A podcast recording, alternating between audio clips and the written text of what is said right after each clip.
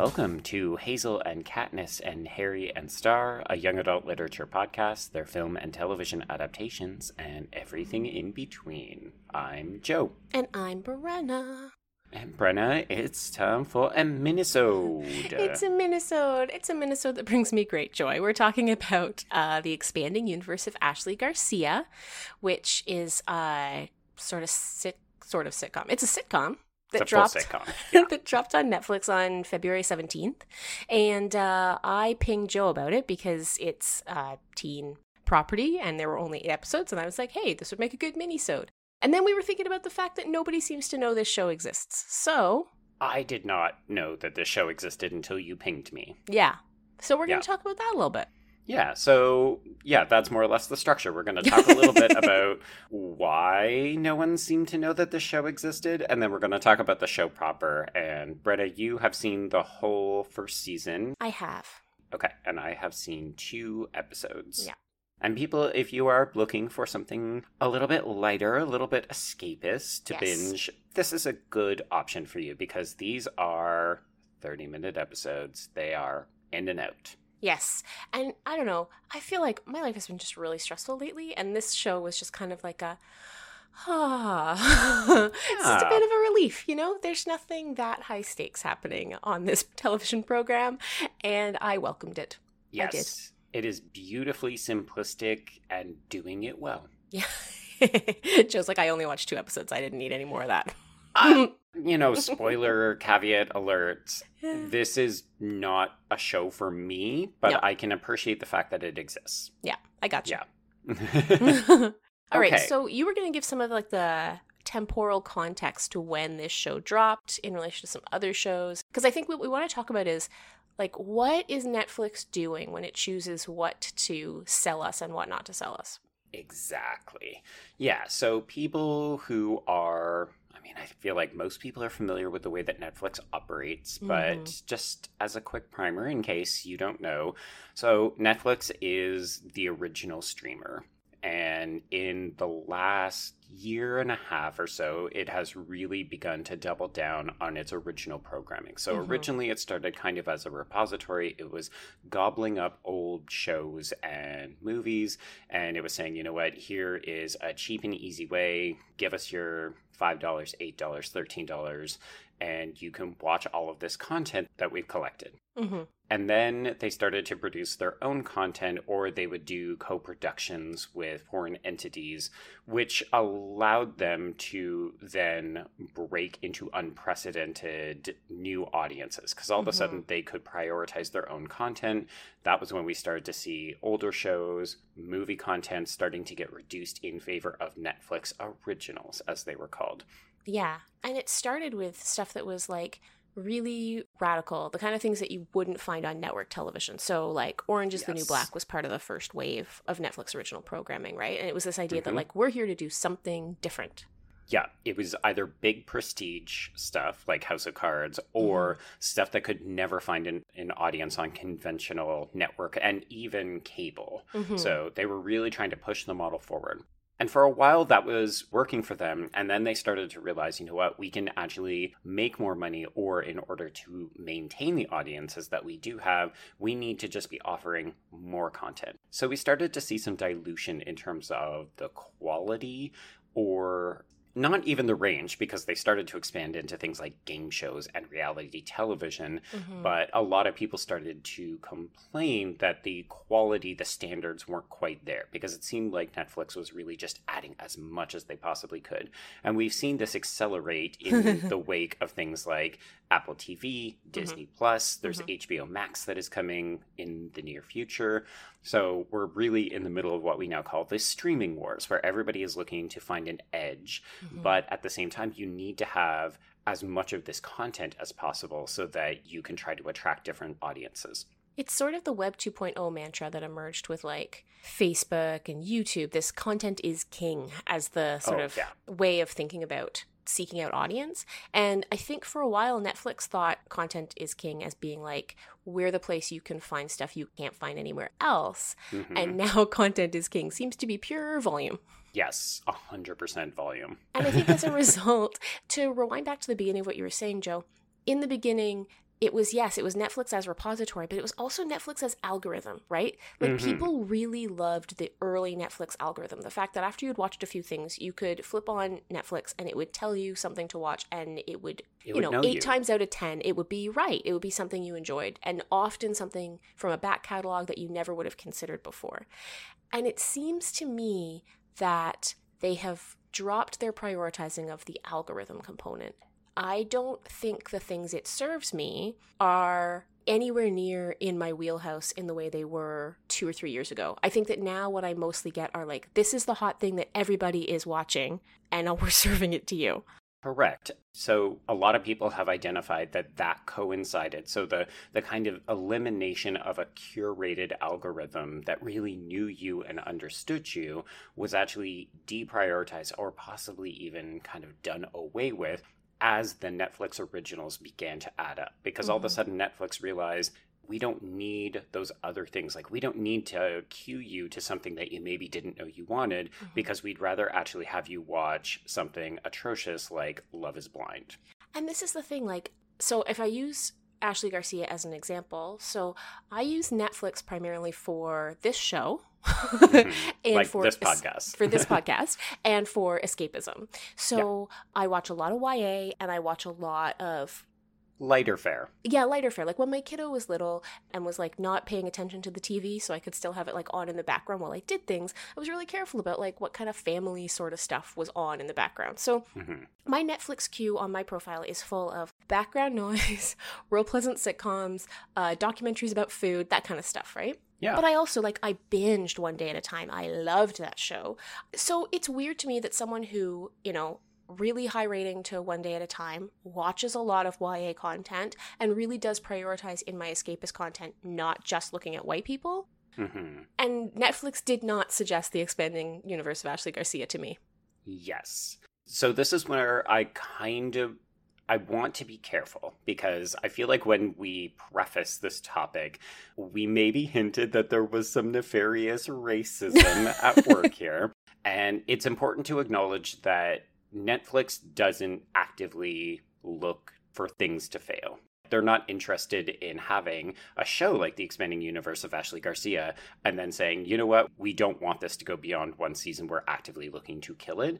That's not in the company's best interest. It's not going to help their bottom line. Mm. So there's a reason that they did greenlight this show. They Mhm. obviously do think it has an audience, but what we've seen is that this is not a high profile, it's not a priority one kind of show for them. No. So, to provide a little bit of context, so you mentioned that this show came out around mid February. Mhm. And within two weeks of this show debuting, we got two other YA driven properties. Mhm. One is All the Bright Places, which is a show that we can do in the future because it is an adaptation of a book. It's about mental illness and it's got Elle Fanning and Justice Smith. And I 100% saw this on the landing page when I would Mhm. log in to Netflix. It was all over the place. If you look for reviews online, you can find a bunch of different outlets who have covered it. They've given it reviews, they've talked about it. You know, sites are talking about the adaptation compared to the book and so on. So that's one example. Mhm. And then the other example is actually our episode for next week, which is Right. I Am Not Okay with This, which is another property. It's more in the teen sci fi realm. Mhm. It's another adaptation, which is why we're covering it. Mhm. And this one has a couple of the kids from the It movies, and it's gotten a lot of comparisons to things like Stranger Things. Mhm. So it's also been very widely reviewed, and people have sampled it. Mhm. So those are two examples. And yes, obviously, one of the big distinctions is that they have predominantly white casts or well known actors in the roles because Justice Smith is obviously not white, but he is Justice Smith. Yes. Which then brings us to something like the expanding universe of Ashley Garcia. So if you go online, I don't know about you, Brenna, literally could not find a single review of No. this show. I saw a blog post from a concerned parents watch group that was kind of saying, hey, this is actually really good family friendly fare. Mm. But it's not a review. It's kind of saying, here's the premise, and There's no boobs. there's no boobs, there's no profanity. Yeah. The sex quotient is very tame. So, you know, if you're watching this with your 12 year old child, this is a good option. Yeah. That is literally the extent of what I could find about this show.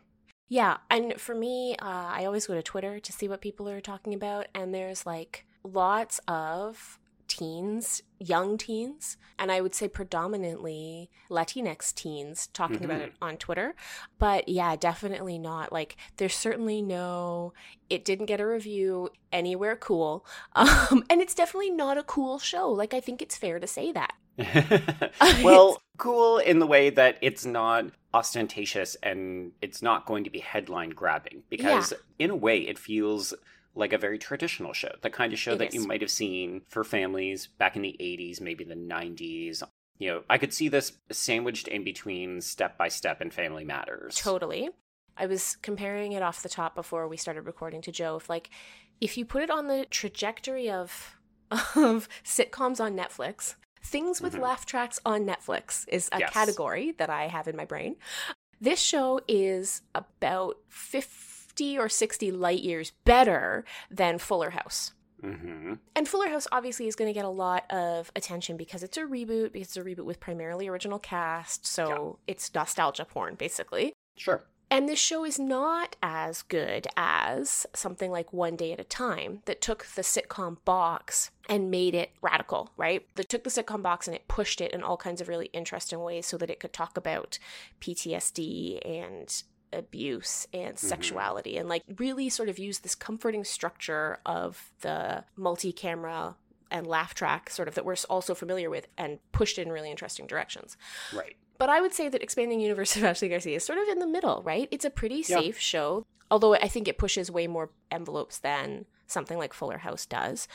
But I mean it when I say like it's not cool. Like there's nothing cool right now about a laugh track, right? No. And this is one of the things that happened with One Day at a Time, right? Is that it really struggled to find an audience as well, and it also was not helped at all by the Netflix choice of what to push and what not to push, right? Exactly. And we had a great conversation when One Day at a Time was canceled on Netflix, although it's coming back on Pop pop. Yes. Yeah. Which is not something that Canadians know or understand, but I'm sure we'll find it in some other format.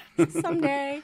So when we talked about one day at a time going off the air, we talked about how I always thought the point of Netflix was to give space for shows that might not have a massive audience, but that do have a devoted audience. And that was definitely the case with One Day at a Time. And we talked then about how one of the mysteries with Netflix is that we don't really know how it makes its decisions about what to keep and what to not keep. No, because they never release any kind of viewing numbers, apparently, even to show creators. That must be so frustrating. Yeah, I can only imagine. Particularly in the case of something like One Day at a Time, where you're trying to shop it around, but yes. you can't say this is how big our small but dedicated audience is. Yes. Because Netflix literally will not tell us, please buy our show. yeah, this this is exactly it, right? And so I don't know to me, this show, and the reason why I want to talk about it in its context, is that it's an example to me of how Netflix has really shifted its focus from yes niche driven like i'm going to tailor a channel for you which is really what netflix felt like for many years like mm-hmm. this is the brenna channel featuring only things brenna likes and instead shifting to be like no we are a prestige entertainment destination and we're going to foreground that. But then also But not even why, prestige anymore because they've got so much garbage. Yeah, like, this is the thing. But like and that's I guess that's the part I don't understand. Is like I don't understand why Love is Blind gets a massive push, even though I literally everyone on my Twitter feed is watching Love is Blind and no mm-hmm. one is enjoying it. Whereas on my Twitter timeline, it's a love to hate it. Like this is so garbage trashy that yeah. it's its own form of different kind of escapism. But that is neither here nor there because, of course, that is not a YA property. No, it's not. Do not watch that with your kids. Do not. But I've never watched anything on Netflix in any category that would intersect with Love is Blind, and it still wants to serve me Love is Blind. This is true. Constantly. Yeah, when I when I logged in to watch these episodes of Expanding Universe of Ashley Garcia, not only did I have to type it in. Yeah. my landing page was solidly cut between the circle and Love is Blind. And I it, it just really clarified to me that at this point Netflix is going after whatever is hot and yeah. trendy. I mean it's obviously a tastemaker in that regard as well. But the simple fact is is that they're not curating for individuals at all anymore. No. And but they're also not interested in highlighting diverse in terms of like a range of content. Yeah. no. They're really saying, here's what's super popular. This is what your Twitter timeline is talking about. Don't you want to be in on the mix? And it's funny because it used to be that like you could find something on Netflix, even in the early days of the originals, you could find something on Netflix that nobody else had seen before, and you could be the person who was like, "Oh, I just found this like weird, totally great thing on Netflix. You should check it out." hmm And now that discoverability is gone. Like, yeah, you have to search for, or you have to keep a really close eye. The reason I found out about this show is because it came up in my notifications feed because I have teen content like tagged as something that I want to know more Oh, information about. So I I, got an update about it, but only in that little that little notification doohickey that doesn't even show up on Right. the app. It only shows up on your computer. hmm So yeah, I think it's a shame, but I understand that it's probably It's a business. it's a decision. business decision. Yeah. Yeah. So, in an effort to give this little enjoyable show an extra push, yeah. here we are. Yeah. Why don't we talk about it? Let's tell people what this is all about and why they should be checking it out. So I think that the expanding universe of Ashley Garcia is super cute. I mean, it's it very really much a. Brenna show. It's a Brenna show. So it stars the main character, Ashley Garcia, as the, this is the tagline for the show, the only 15 and a half year old robotics engineer and rocket scientist in the world. Mhm. So Ashley Garcia, she's got two PhDs and she has moved in with her uncle Victor in California because uh, she was living on the East Coast to go to school, but she's just gotten her dream job at NASA. And her mom, who is this super overprotective, also PhD in sociology, who is very into critiquing social norms and the experiences of teens and is therefore a giant fun sucker Yep. really highly relate to the mom character. Ugh, mom character. So again, I've only seen the one episode with her in it, and I was like, I hope that they write her out after this episode. They do. because She never comes back. Terrible. Yeah, no, she never comes back. Hated that character. But what is interesting about that context is that Ashley comes from like a line of smart women, of smart, academic, highly accomplished women. So her Yes. mom, I think at the beginning of the episode, we find out her mom has just gotten tenure at 40. So, like, really accomplished people, right? hmm So she moves in with her uncle Victor, and her uncle Victor is also accomplished in his own right. He's a high school football coach and a former NFL player who, over the course of the series, you discover he had sort of a fumble. He had a disaster. He had a disaster, yes, in the NFL. And so he doesn't play professional football anymore. So it's like a fish out of water story. She's moving to California. She's living with this very cool uncle and his very cool lifestyle. And she herself has basically not had a teen experience. And the idea of moving in with Uncle Victor is that now, finally, two PhDs in hand and a full time job, she's going to have the opportunity to also be a teenager because her Mhm. Uncle Victor is a little bit more chill.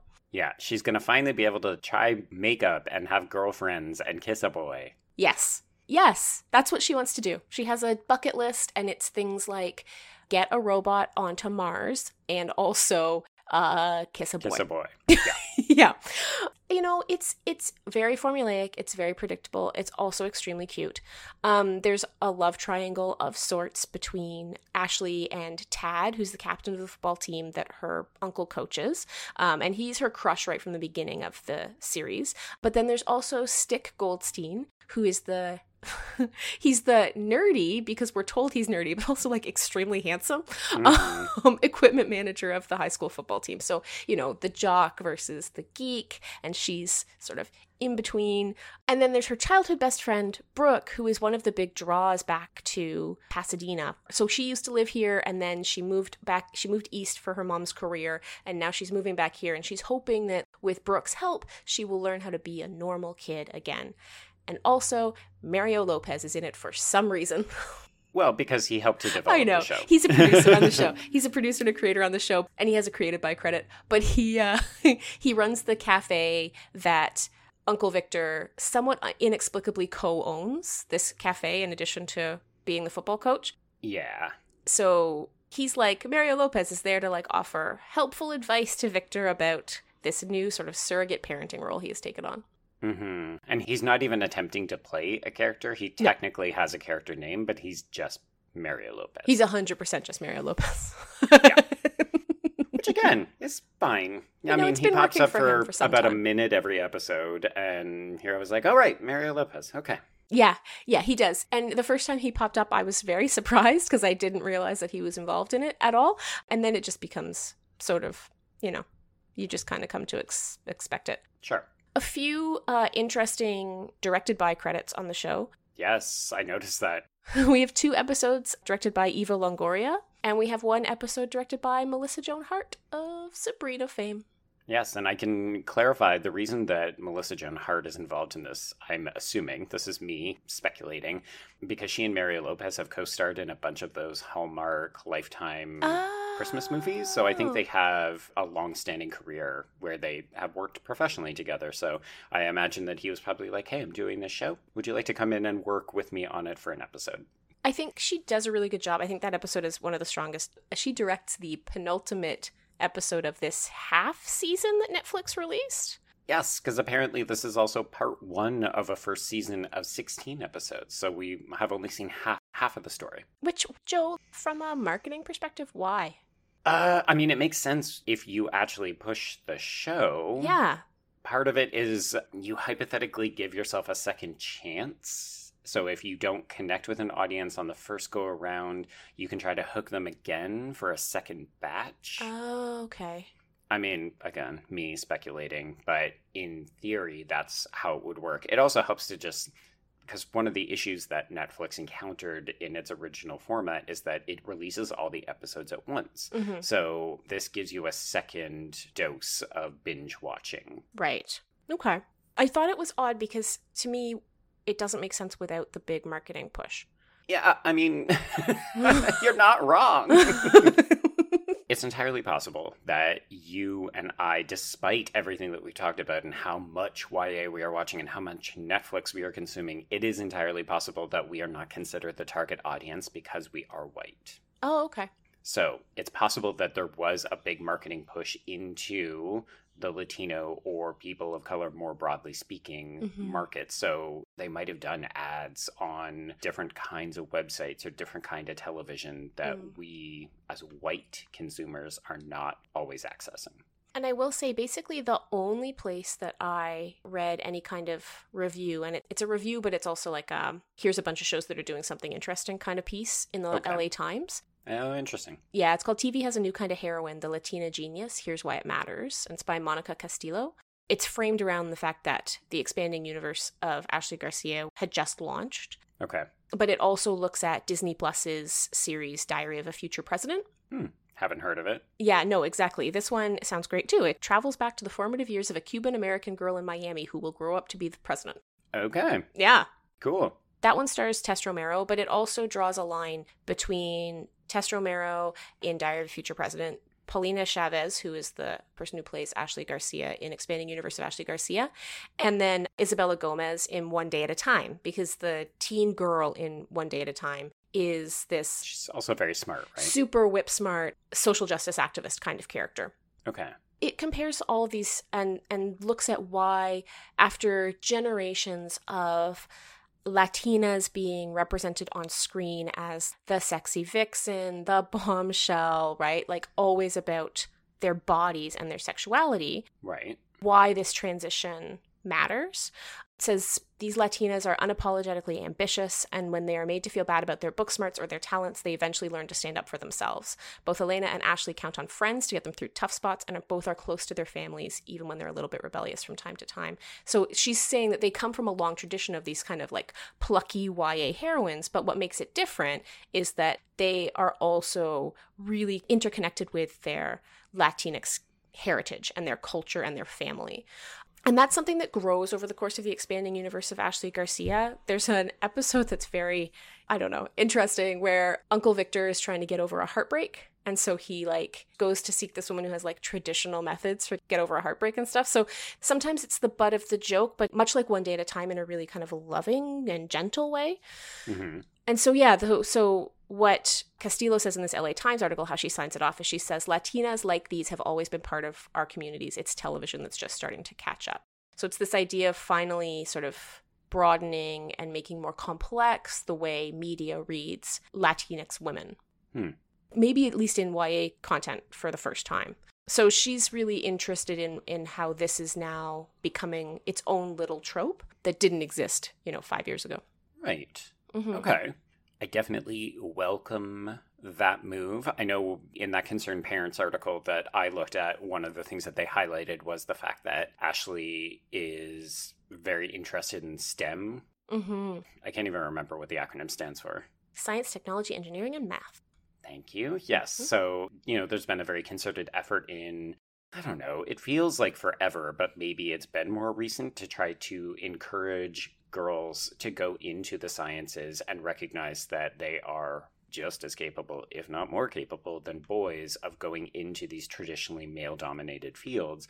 So to see something like this, where it's not even Ashley saying, Oh, I want to be a scientist, I want to be a mathematician, she's actively working at NASA. Like the Yes. series opens with her delivering a vlog that no one will see. Obviously, setting up the premise of the show, but actively talking about how excited she is that she's going to be working on a robot that's going to Mars. So it's baked into the premise right from the very get go.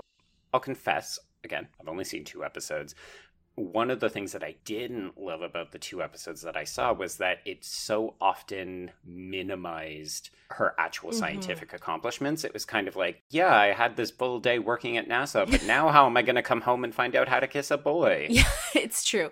And that's definitely, I would say that it doesn't get, well, what happens over the course of the series is that the other teenagers begin to realize that it's kind of useful to have someone with several PhDs in their friend group. Shocking. so, like, for example, they need a faculty mentor for their like robotics club, and then they're all like, oh, oh, Ashley we could know a do a- it. Yeah. like they rely like Tad especially who is often the butt of the joke for his dopiness. He often relies on her ability to think through a scenario for him in a way that he is not able to. But definitely like the workplace stuff is just so sitcom. Like they're working in a jet propulsion lab and there's several times when uncle victor just shows up at the Oh, okay. jet propulsion lab like hey what's up i'm just here to say hi it's like you don't you don't get to go to nasa to just say hi you know I'm pretty sure you can't swing by the top secret security clearance place. and there's a bunch of moments where you know they're talking about uh, later in the season her best friend from grad school comes and so obviously her best friend from grad school is a grown woman and uh, they they have this inexplicable part where they talk about doing i think it's the they go to the mit talent show just not a Not a thing. Not a but thing. Sure. and they sing a song about meteors. And it's like, okay. okay. I mean, it's adorable, but it's also like nobody involved in the creation of this show actually knows anything about science. It has a very Big Bang. There's no science uh, consultant. yeah, exactly. Or even just like an what the world is like consultant. Like it very Right. much feels like um, Big Bang Theory in that way. What I think is nicer is that it's less. It has less of a tendency to be like, oh, look at them nerds, and more of a Hmm. tendency to be like, this is a girl who has one set of experiences, and now she wants to try to build a normal life. And can those two things coexist? Right. Because the humor is usually not in the fact like oh she's so she's such a smart nerd and she doesn't know how to live in the world and more like sort of genuine fish out of water sort of storytelling Okay. Good. i think it's worth us mentioning one of the sort of pushes in terms of if we want to talk about stunt casting hmm uncle victor is something of a stunt cast choice What you mean that hot hot body? Jencarlos Canela. Um, he's Cuban American singer, songwriter, and actor. He's like extremely famous Oh, okay. and super popular telenovela actor. Oh, okay. Yeah, see, there you go. That's one of those things where I assumed he was some kind of name property because he looks super young. Yeah. So a big part of it was like, oh, so they cast this really hot young uncle. like mm-hmm. the queer in me was very much like, oh, are, are you sure that I am not your target audience for this? but that makes sense, right? Because he is then the known property for this show. Like Yeah. that's an automatic selling feature to certain communities of Yeah. which I am not a member, and I had no idea. well, and this is the thing. So he's had an exclusivity contract with Telemundo for like a decade, um, where Mhm. he starred in a ton of stuff for them, and then he made his English language debut with Eva Longoria in uh, telenovela, that NBC show. okay. It was like a single camera sitcom that was behind the scenes at a telenovela. Oh, Okay. Yeah, and so he starred in that, um, and then he actually he was Jesus when Fox made its Passion Yeah, no, let's just move on from that. Well, no, I know. But um, so it's funny because his character arc in the eight episode season, or half season, or whatever we're talking about, is that he gave up his dream as a football player because of his flub. But before he gave up his dream as a football player, he gave up his dream to be a musician. So he had to give up that dream to pursue football. And now he's like untethered because he has no dreams. And so over the course of this half season, he finds his way back to music. And then in the eighth episode, he sings. And it's very much like everybody's been waiting, everybody except me has been, has been waiting for this guy to sing for quite some time, right?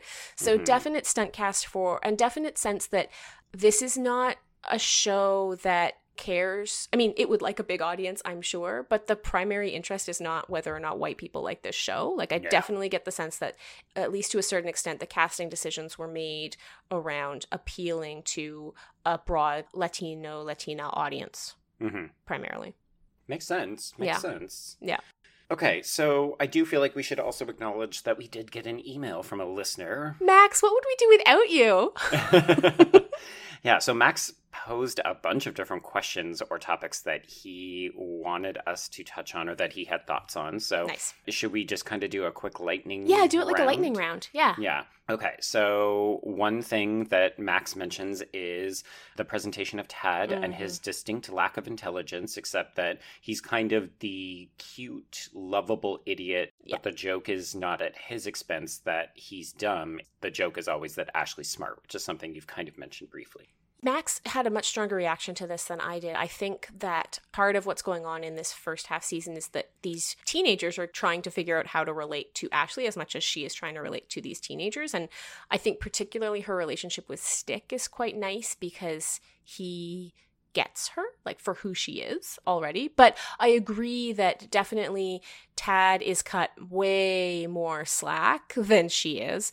He's also the football star, right? Like they're playing into some pretty typical tropes of American teen programming. Like everybody protects the football star and he's a little bit dumb and there's nothing particularly edgy or creative going on there. Although, and I think Max alludes to this later in the email, we do sort of realize that it's never dealt with seriously, but Tad's dad is abusive.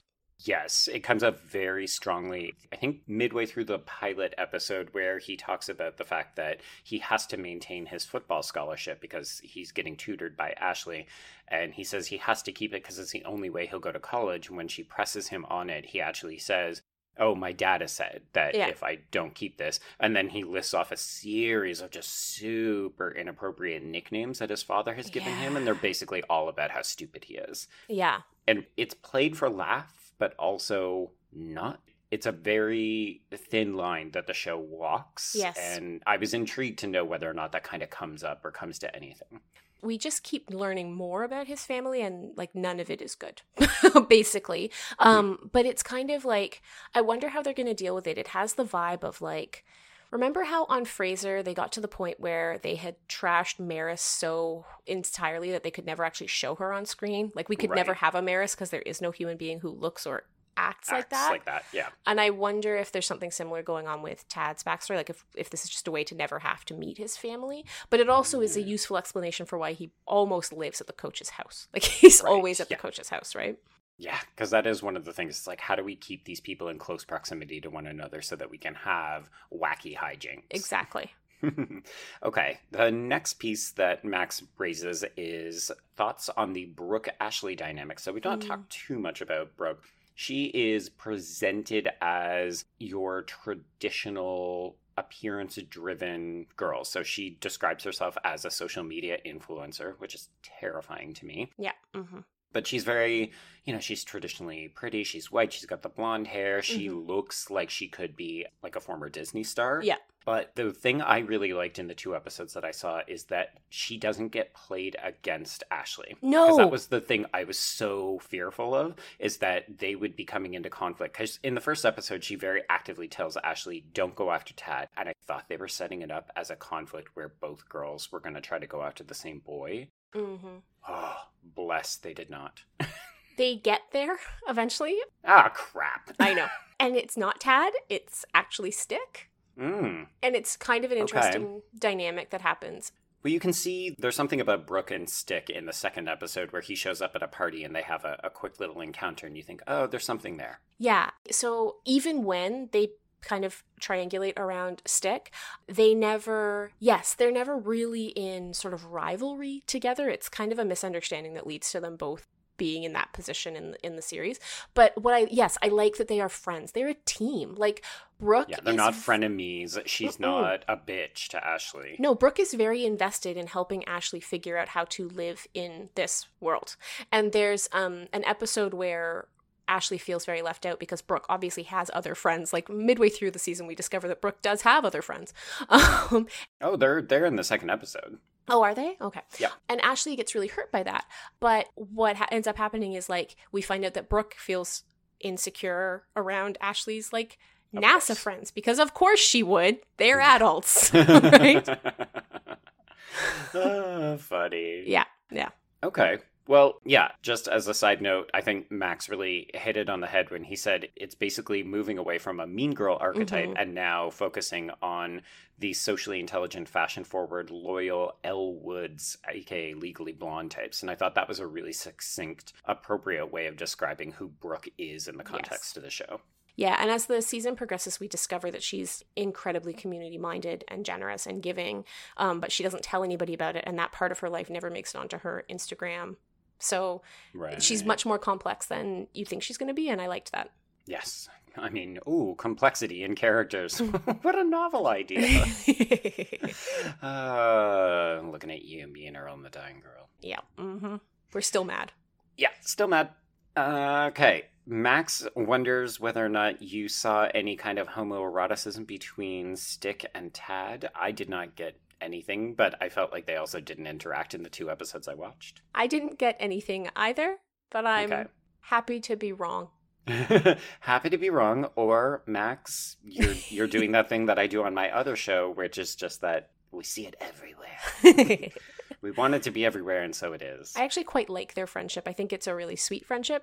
Tad doesn't make fun of Stick for being a bit of a dork, and Mhm. Stick occasionally, out of like sort of a defensive posture, will will make fun of Tad, but they're they're very loving to each other. So Mhm. to that extent, Yeah.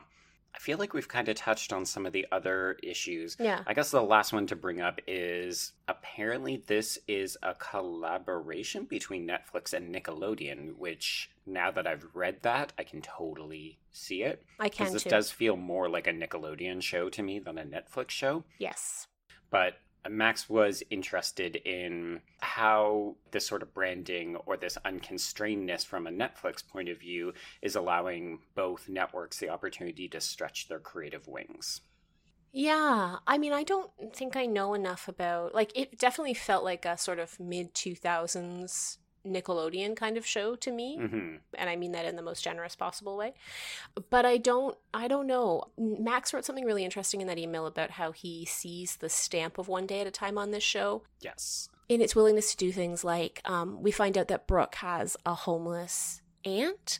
Um, we know about this abuse in Tad's family. So these things that probably wouldn't have come up in one of those shows in that time period, maybe One Day at a Time has opened the door to a multi camera sitcom that has a little bit more Oomph. truth, Yeah. you know, which I hadn't thought of before. I watched it. I mean, I saw this as really something quite different from One Day at a Time, just because One Day at a Time was so issue forward, and this Right. is definitely not. But I, I take the point that that layer of of complexity is probably was not possible before.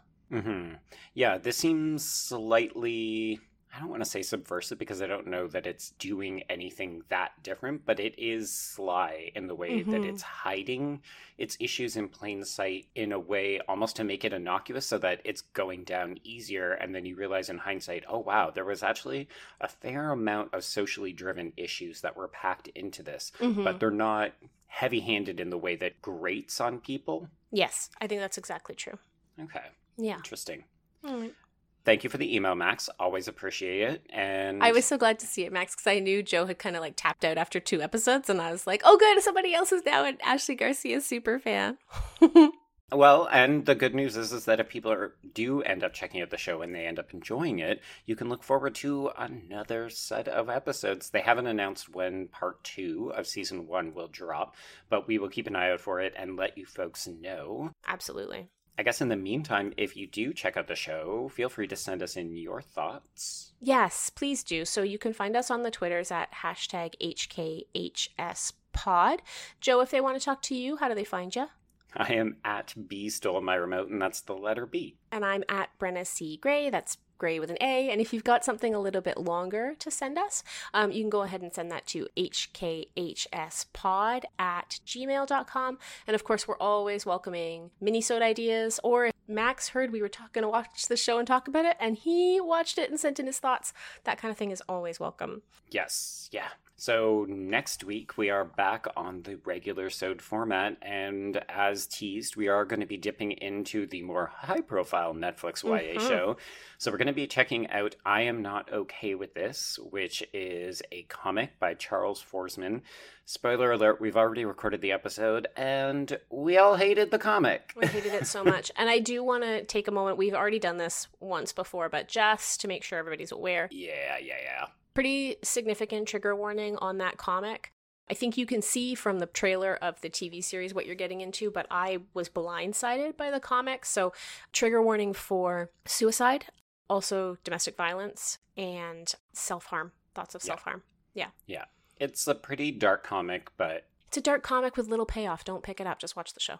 Yeah, this is another one where we can't heartily recommend the source material. We found the Mm. adaptation works a little bit better. Mhm. But you know what? You'll have to listen next week to hear all of our thoughts on it in depth. Absolutely. And those of you who love it, who love it when I'm really disappointed in something, which I know you're out there, you weirdos, will enjoy this episode. yeah. Maybe one of these days we'll find another source material that doesn't bother us quite so oh, much. one day, Joe, one day. One day. Okay. All right. Well, with that, until next time, I will see you on the page. And I will see you on the screen.